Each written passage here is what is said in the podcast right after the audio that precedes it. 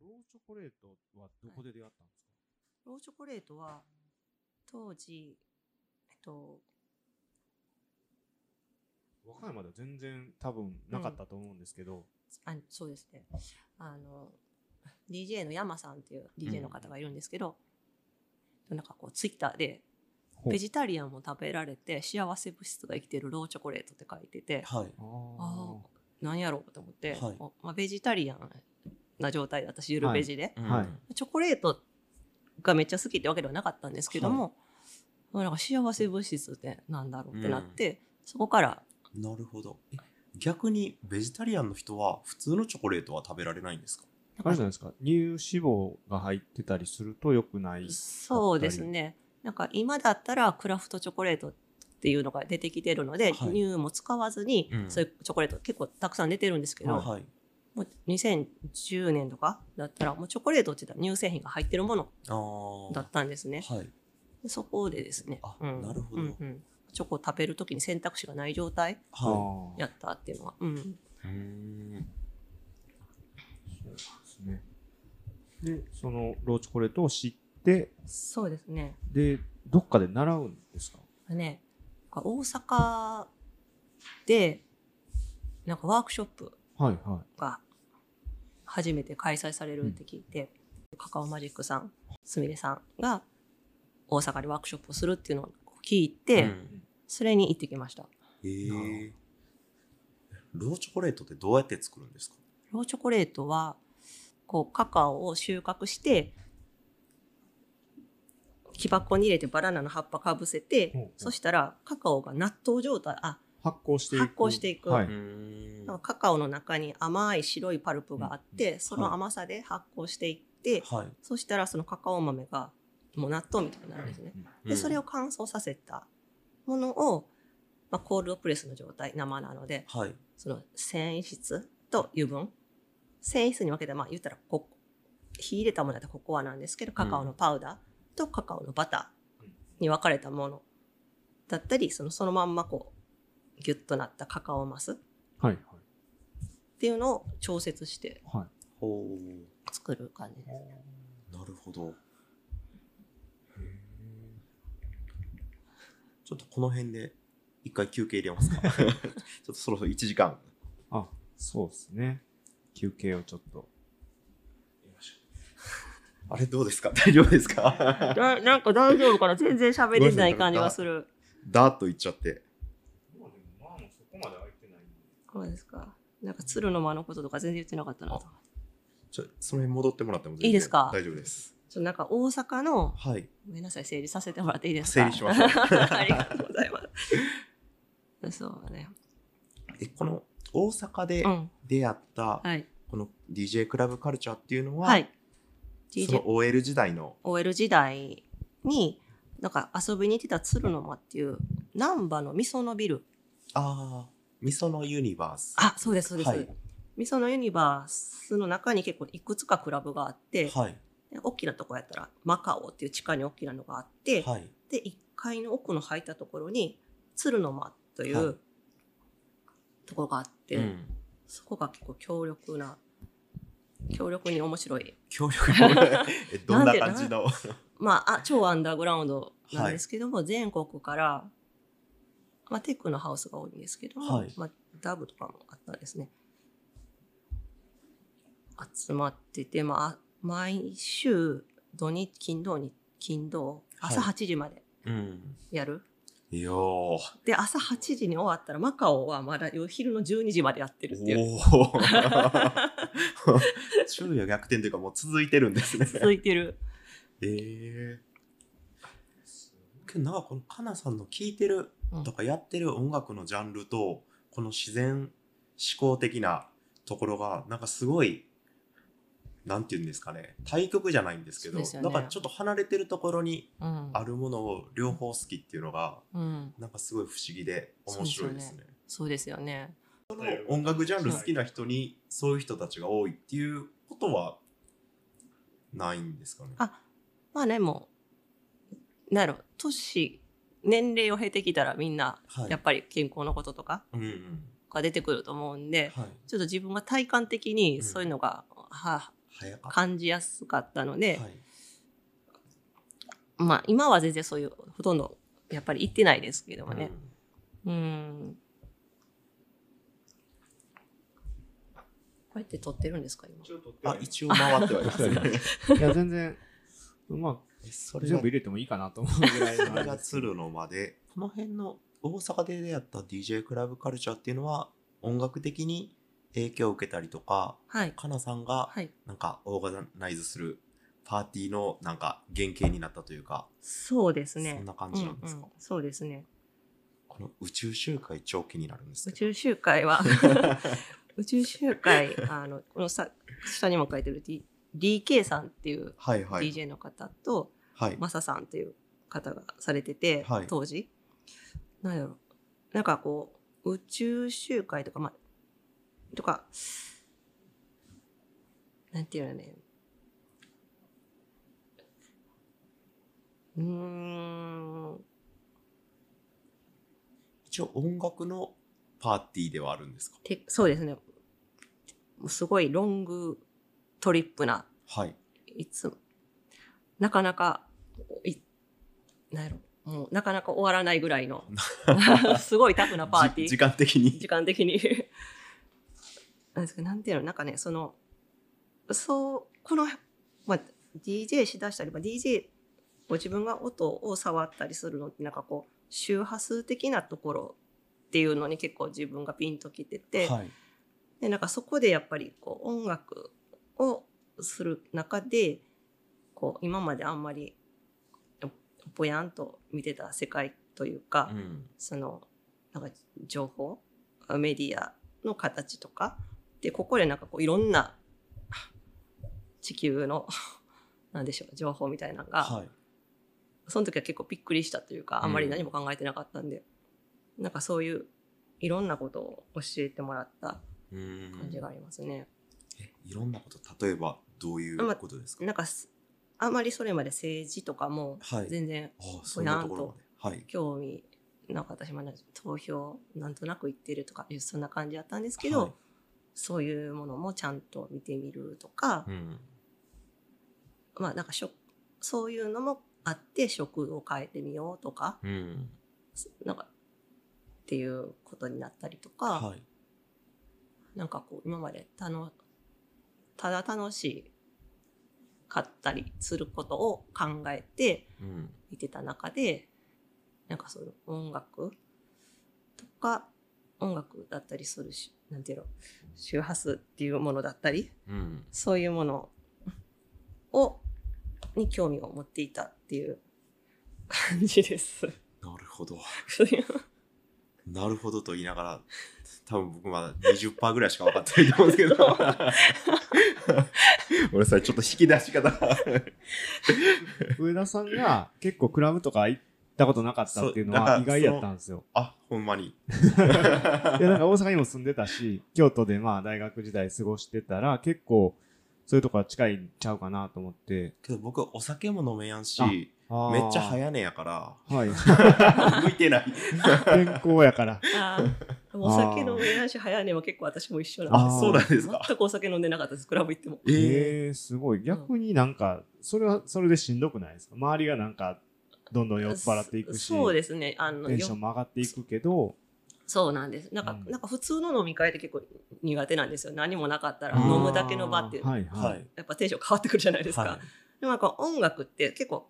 行ってたシーンのとこうんろうが結構みんなほんまに音楽を楽しんでたんで、あー踊るとか、まあ、酔っ払ってわーみたいなのうも、んうんまあそれはそれであるし、でもそのはい方向性が音楽に向いてるから、そうですね、まあ基、本的に。みんな同じうん競場を共有できるっていう感じですかねうんうん。うんうんうん音楽聴いて楽しそくうやでってするねっていう。ううんうんんかなり音楽追求で遊んでたみたいなところですね、うんみんな、周りが。うん、い。なんか大阪でうん、なんか服屋さんとかブランドにも影響を受けたっていうのがは、い。僕結構、いろんな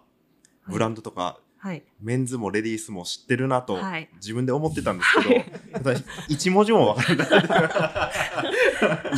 そうです。だからディープすぎる。すいません最初にその二十歳ぐらいの時に鑑定に来た時に、ここには書いてないんですけど、コズミックワンダーっていう、あ、はい、それは。あはいでもコズミックワンダーが南千、雨村から南千葉に移ったぐらいの時で、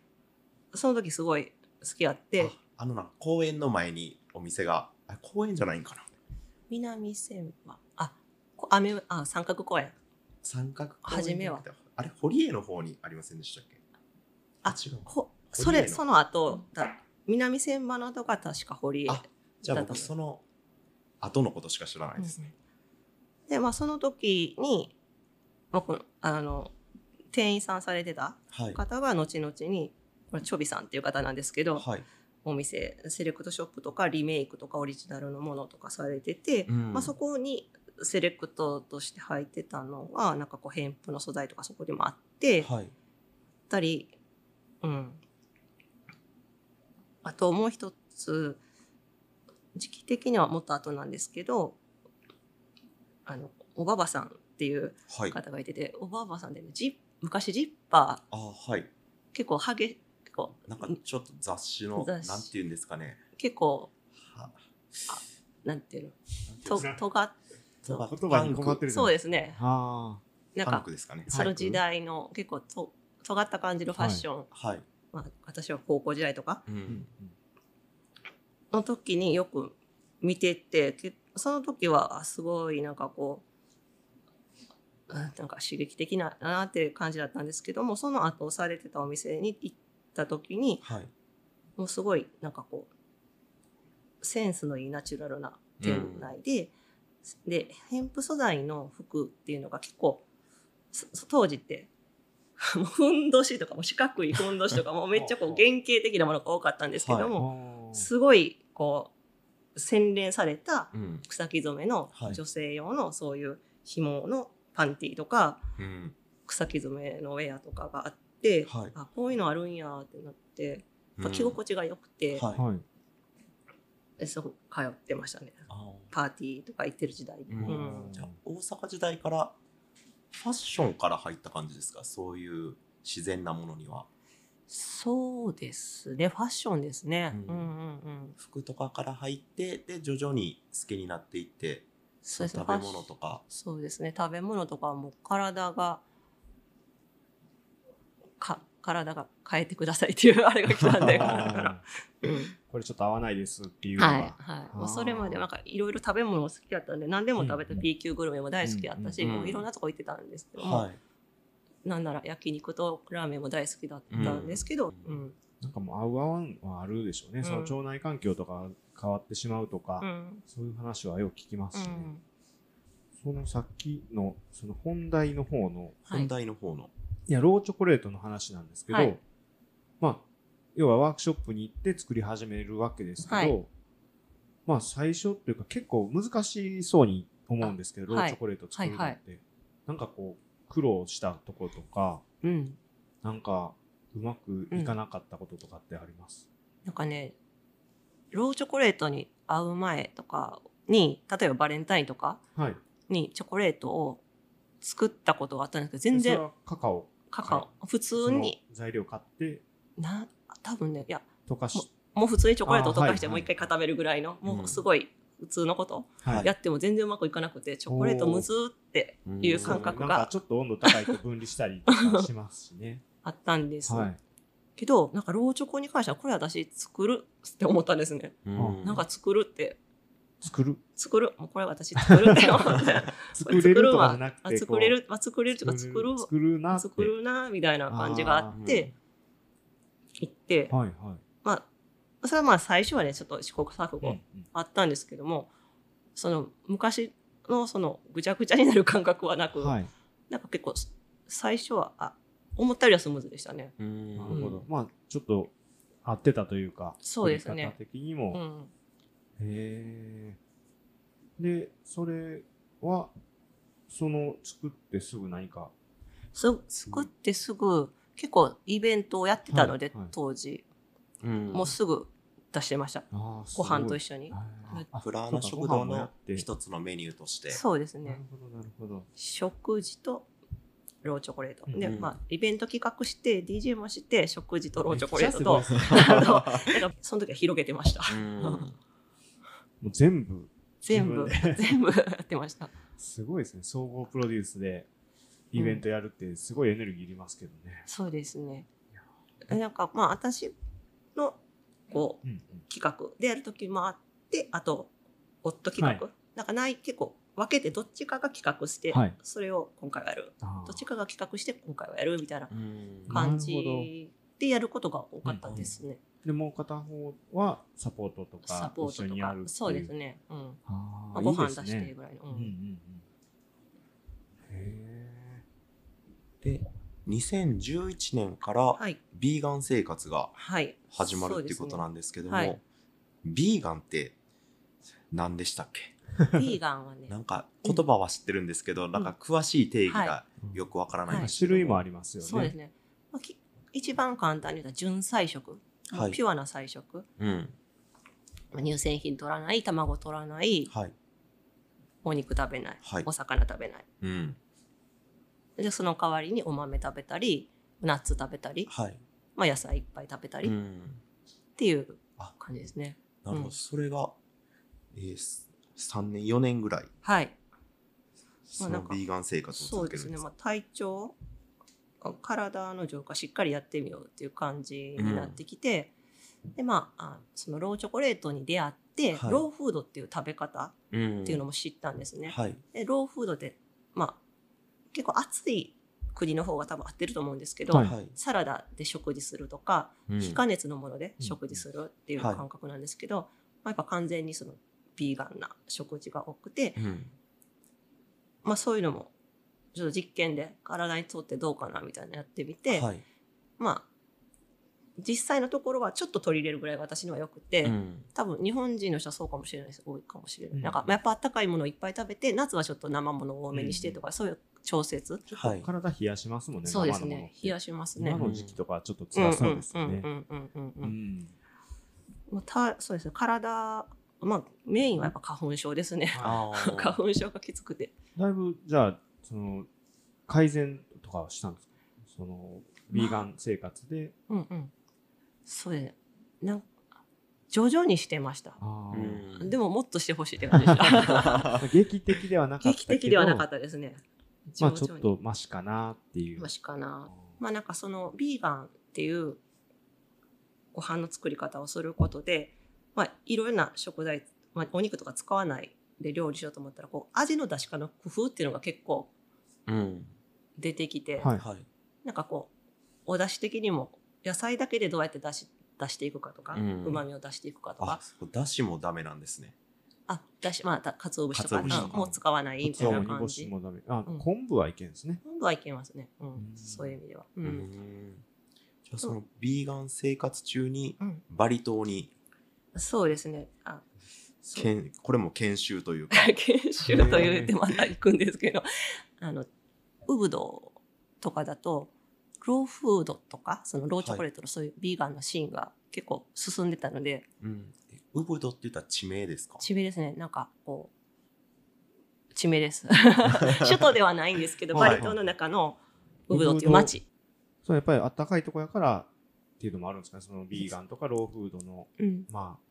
進んでるというかやりやすかったんですかねそうですね。あとなんかこう、いろんなヨーロッパとか、いろんな国から来てる方が多くて、そこでもヨガとか、はい、うんはい、あいろんなところから学びに来るそうですね、かかなり進んでた、はいそういう意味では。へへーーでそれローフードとかについて、うんその学びに来る人が多く多てくて、うん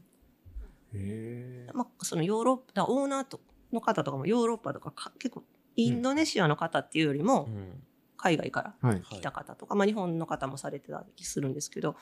もうローフードとかビーガンカフェがウブドにはすごい集中してへて、へー当時ももうどんどんどんどんいろんなものが作られていってる時だったので、もうどんどん発展してる途中うんってういんうことうですんねうんあーでそのバリ島で滞在中にローチョコレートワークショップ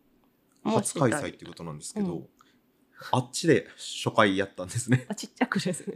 やり ましへーたすごいなんかこう友達になったあー方が、はいと日本人の方でカフェのオーナーされてる方はい、とかがうんなんか習いたいって言ってくださって、はいそれまでやってなかったんですけど、はいまあ現地のカカオいっぱいあるんで、うんそれでやりましたバリのカカオもあるんでねなるほど。でそのバリでも、まあ、要はローチョコレート用のカカオのうん加工したやつがあったっていう、そうですね、ローカカオっていあーう製品が結構あっあて、そうなんですね、まあ、バリもカカオの産地なので、うんそのチャクラワークのリトリートの時もなんかこうなんかみんなで歌う会の時に作ったりとかして、チョコレート出したりとかしてました、じゃあ、バリから帰ってきたらさらにビーガン生活に磨きがか かって、ローチョコレートもはい相変わらず作ってっていう。まあそうですねまあ、うん、マイペースな感じですけど、うんやってましたねで、このローチョコレートに、今 CBD ローチョコレートをはい販売されてるんですけども、はい CBD 入れ出すっていうのははいどんなきっかけがあったんですか CBD はお産後うん。すごい体調不良が続いててはい。 3年ぐらい、うん。まあ、授乳なんか産後は結構元気だったんですよ、はい。でパーティーとかもえー、開いてたんですね、そのはいそれこそオープンカカオっていう、うんローチョコレートのイベントとかも開いてたんですけどもうんなんかなんだろう授乳した後ってすごいフラフラしてうーん。もう疲れ切るだからまあ体感的にはあの血血が足りない感じなんだっけうん。な感じなんですけども、はいあ貧血貧血な感じなんでですけども、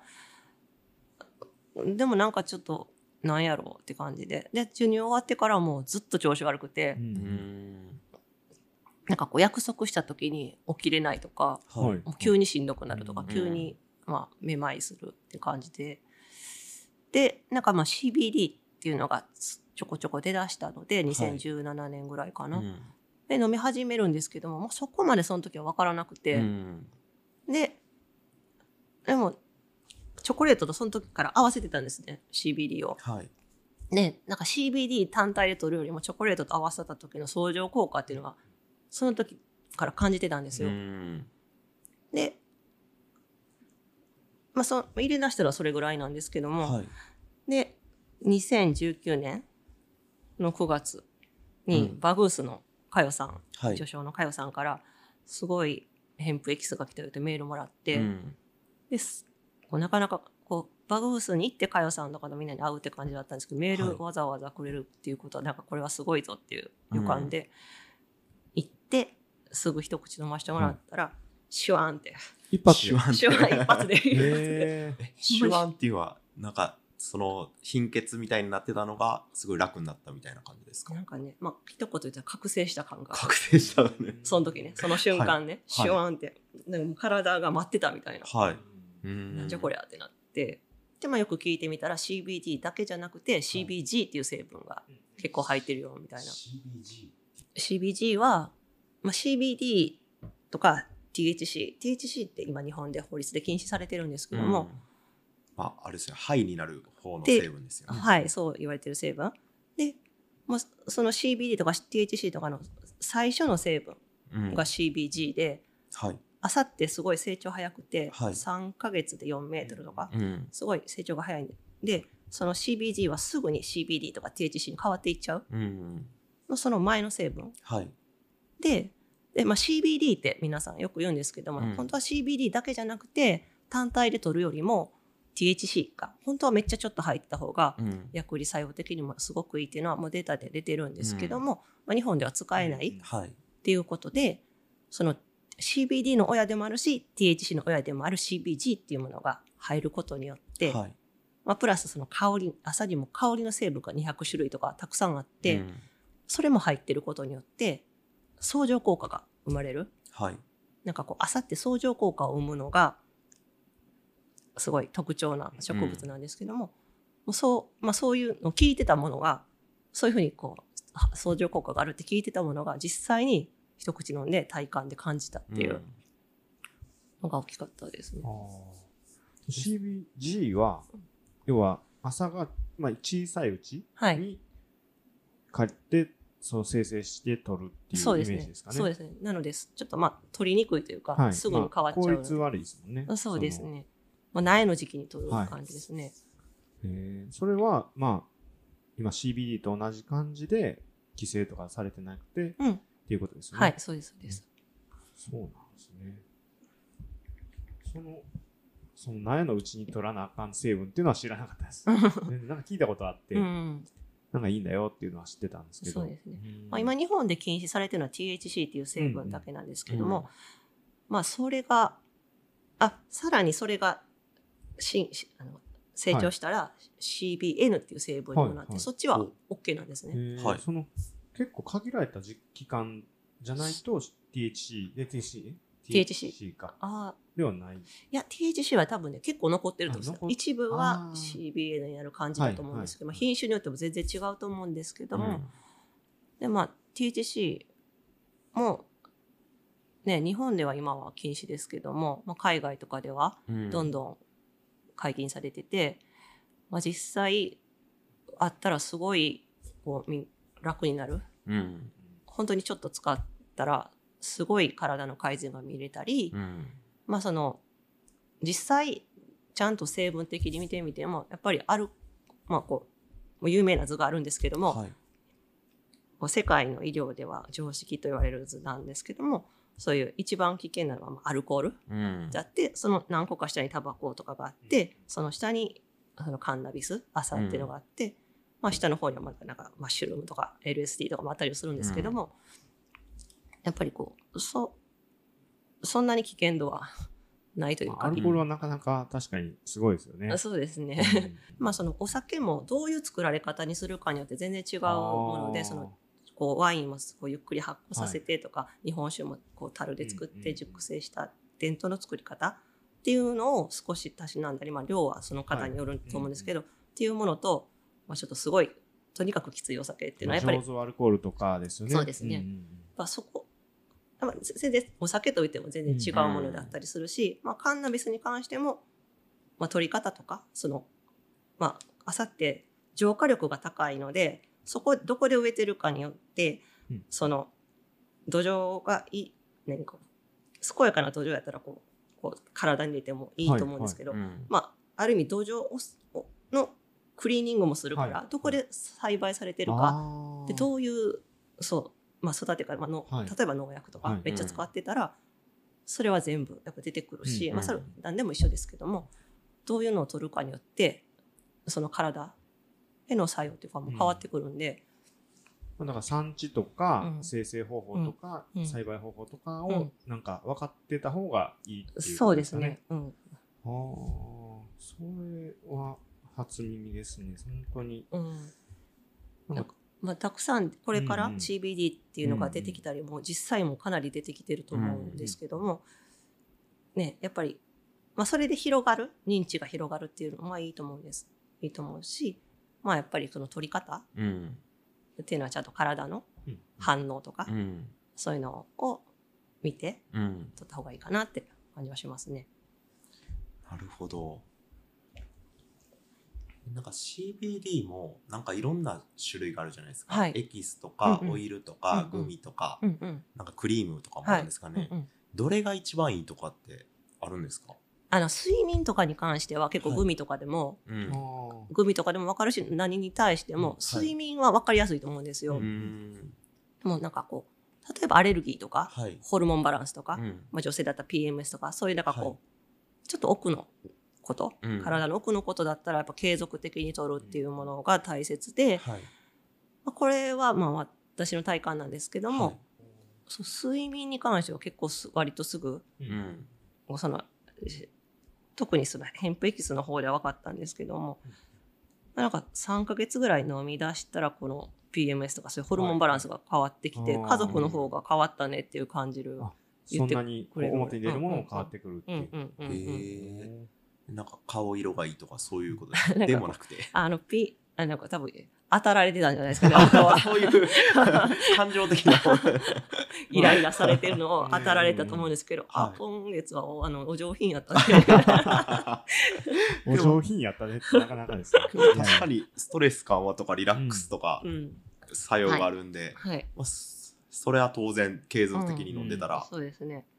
で、そのメイン、私的にはメインの花粉症あ、うんはうい、んも、飲み出したの9月だったんです。まあ、今まあ、その前の CBD ではそこまでやっぱ分からなかったんです、私の場合はね。で、その扁平キス飲み出して、 9月やったので、うん秋の花粉って秋と春の花粉が結構ひどかったんですね、はい。はいはい。すぐの秋の花粉も期待したんですけどちょっとダメだって、で次春の花粉が来た時2020年うん。うん。全然大丈夫やったんですおねお。でヒノキが結構ひどくて、はい。もう昔食事とか変える前はもう杉もヒノキも全部ダメだったんですけど、うん。最近はあその産後はヒノキだけが残ってて結構ああ。もうそれも全然大丈夫大でやったーと思って、で次秋が去年秋来ましたでこ秋ももう大丈夫やと思ったら秋は全然ダメやって、はあれーって感じうんで一年経ったけど。なんか多分何やろ原因の深さが違ったりあー何かが違うんでしょはういメカニズムというか。でまた今年の春も、まあ、ちゃ多少はあったけども全然楽やっい。てはい。で今年の秋はうい。ん秋ってね去年も9月の末から結構12月頭ぐらいまできつかったんですようう。もう鼻詰まって寝れないぐらいだはいはいはったのが今年はそれが1週間ぐらいで済みましたおん。ええ。 1週間ぐらいで済みましい。たおお。あれっすよね。秋はでも多分稲が多くそうですね、うんうんこの辺はまうんっあね、うん田んぼもまだまだありますしね。うんそうか。ていう楽になってきました、おーなかなかまあでもそうですねその最初の時みたいな劇的な変化はないけど徐々にうん良くなってきてるってことですね、はいその間はずっと同じものを取ってるんですかその他同じものを取ってますおーで同じものを基本的に取りながら、まあ、いろんな製品出てくるのではいちょっと試してみようみたいなのはうん試してみたはいりはしたんですけどもやっぱり今ずっと使ってるものうん。が私的にはうんあの体感がよく うん家族で使ってます。おおーお。うで、またちょっとうん、これからのプラーナフードのはい、展望というか、かなさんはのい個人的展望のこととかもはい、伺っていきたいんですけども。はいそうですねこれからはまあローチョコレートのラボはい。兼場所作りを作りをしたいなと思ってて、はい。今は、この喫茶ピュアで。そうですねでまあこう別の場所うん。専用の場所そうですねローチョコレートの場所を作って、はいでまあワークショップとかもやりやすいようなはい形ですかね、はいはい、はいでまあおんまあチョコレートを作るまだどういう形にするかっていうのはまだ、はいか今こうし考え中で、うん。まあ、おお店っていうのはまあ場所作りうんで、まあ、CBD とかも揃えてうん。ね話ししながらうん。選んでもらったりできる場所うん。っていう感うんうじんから始めて、うんうんまあ、ゆくゆくはこう、まあ、セレクトしたに日用品とか肌着とかうん服とか、まあ、心地いいものそっのていう大阪で影響を受けたセレクトショップみたいな朝の製品であったりとか、がまあそうですねそういうのもまあいろいろ今出てきてたり作ってる方もたいろいろいてはるので、そんなんだとかまあこう実際にこう制作服を制作できる方とコラボレーションして作ったりもしたいなとか、はいっていうのはありますね。うんうんまあ、なんかそういうなんやろこうこの今ここに住んでる地域はい、っていうのが、まあ、岩瀬うん、紀伊不時の丘付近で、まあ、最初来た時は本当に喫喫茶ピュアがあってって感じで行ってたんですけども、はいだんだんこう面白い方が集まってきて、はい、こうコロナ時期代時期ぐらいからすごい急に面白い店が増えてきて、ん、お鈴木七さんとか、まあ、ピュアの葉の平久さんとかはい、があってまあこれから岩瀬フードセンターもできて。ん、なんかこう、コンビニ、なんかこう、来た時にも、ここってこう、ば、なんかこう、和歌山市って最初自分のイメージでは、バグースがすごい絶景で、すごはいい、こう大阪からもみんなが遊びに来たいポイントっていう感覚だったんですけども、はいこう、こう大阪から実際来てここに住んだ時に、うん、なんかこう、海のバグース、丘の喫茶ピュアってあ思思ったんですね。はい、それぐらいやっぱここの立地、うん、雰囲気、気持ちよさはっい、ていうのはそれぐらいあるなっていうのがあって、まあなんかなってた中でこうどんどんそういう面白い街うんっていう流れが来て、でまあねあそうこうなんか和歌山に来てこうずっとプラーナ食堂という形でしてたんですけども、はいまあ、パーティーを和歌山でやったりとかは夫と一緒にやってたんですけども、実際出店しに行くところっていうのが京都とかがうん大阪、うん一番京都が多かったんですね。はいでやっぱりこう食シーンとかが京都があのビーガンだったりローだったり、で音楽とかあとメディテーションとかそういうヨガとはいパーティーと音楽が合わさってたり、うんそういうのも京都ってすごい進んでるところがあって、まあ、やっぱそういうところってローチョコレートだったりはいそういう需要があったり好んでくれる方が多かって京都に行ったりもしくは熊野の方に行ったり、うんうんっていうのはあまり和歌山市に住みながらもなんか、まあまあ、子供が生まれる前だったのもあるんですけどもす住み住みかはここで、はいでもなんか、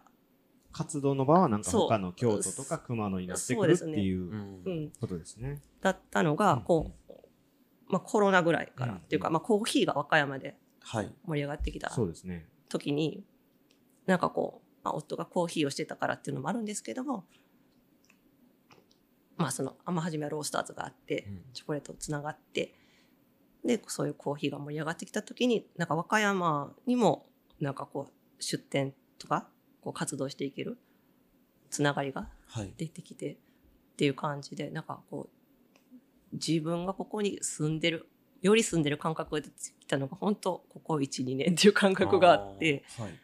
なんかまあ住んでる場と活動の場が一致し始めたはっていいうことはでいすよね。はいそうですねう。んでまあすこうチョローチョコレートって、まあ、一一杯のコーヒーと同じぐらいのうん価格帯なので、やっぱり初めいきなりこう和歌山でっていうのは結構難しかったんですね実際。うんうんででもなんかそういうコーヒーでみんながこうかいろいろな感覚とか味の違いとかうん楽しむ感覚が出てきた時に、なんかこうなんかこういいよいよお店という形もできるんじゃないかっていう、んこう展望が見えてきたっていう感じです。なるほど。で、えっと、毎回ゲストの方にはい最後に聞かせてもらってるんですけどはも、いはいあの今、かなさんが気になってるとか、はい今回みたいなルーツに関する話を聞いてみたいなっていう和歌山の人って今いらっしゃいますかはい、 はい。はい、考えていただいてどなたでしょうありがとうございますえっと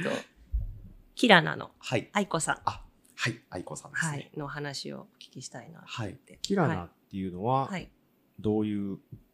あところですかキラナは有田はい。にある野菜中そ心うなんのはいはメいニューのカフェとそういったベジ素材のはいスイーツうんうんっていうのを揃えられてへて、であと「キラナ市はい。」というのも今年から始めてて、うんなんでしょうなんかこうなきあのキラナさんはやっぱり女性の方がたくさん働いてはって、はやい。っぱそういうふうに、はい次誰に誰かなと思った時にいつ一番何回も出てきたのが愛子さんだったので、はい、はい。お願いします。 はい。ありがとうございます。ありがとうございます。で最後にあの、はいかなさんから何か告知とかあればよろしくお願いします。告知。告知。うん、あ、えっと、CBD のワークショップは12月で一旦はい終了して、うん年明けからはしばらくチョコ、毎年なんですけども、チョコレートの制作はにい。集中するうん。ですけども、また1月末ぐらいにですね、はい。チョコレートオンラインの方でもうん。販売はい。したり、あとちょっと和歌山のどこかのお店でうん。っていう形がありそうだと思うので、はい。またそちらもよろしくお願いします。じゃあそのプラーナフードの活動はかなさんのインスタグラムをチェックということで。。はいい。はい。そうです、インスタグラムはい。というわけで本日はプラーナフードの小林かなさんにご出演いただきました。ありがとうございました。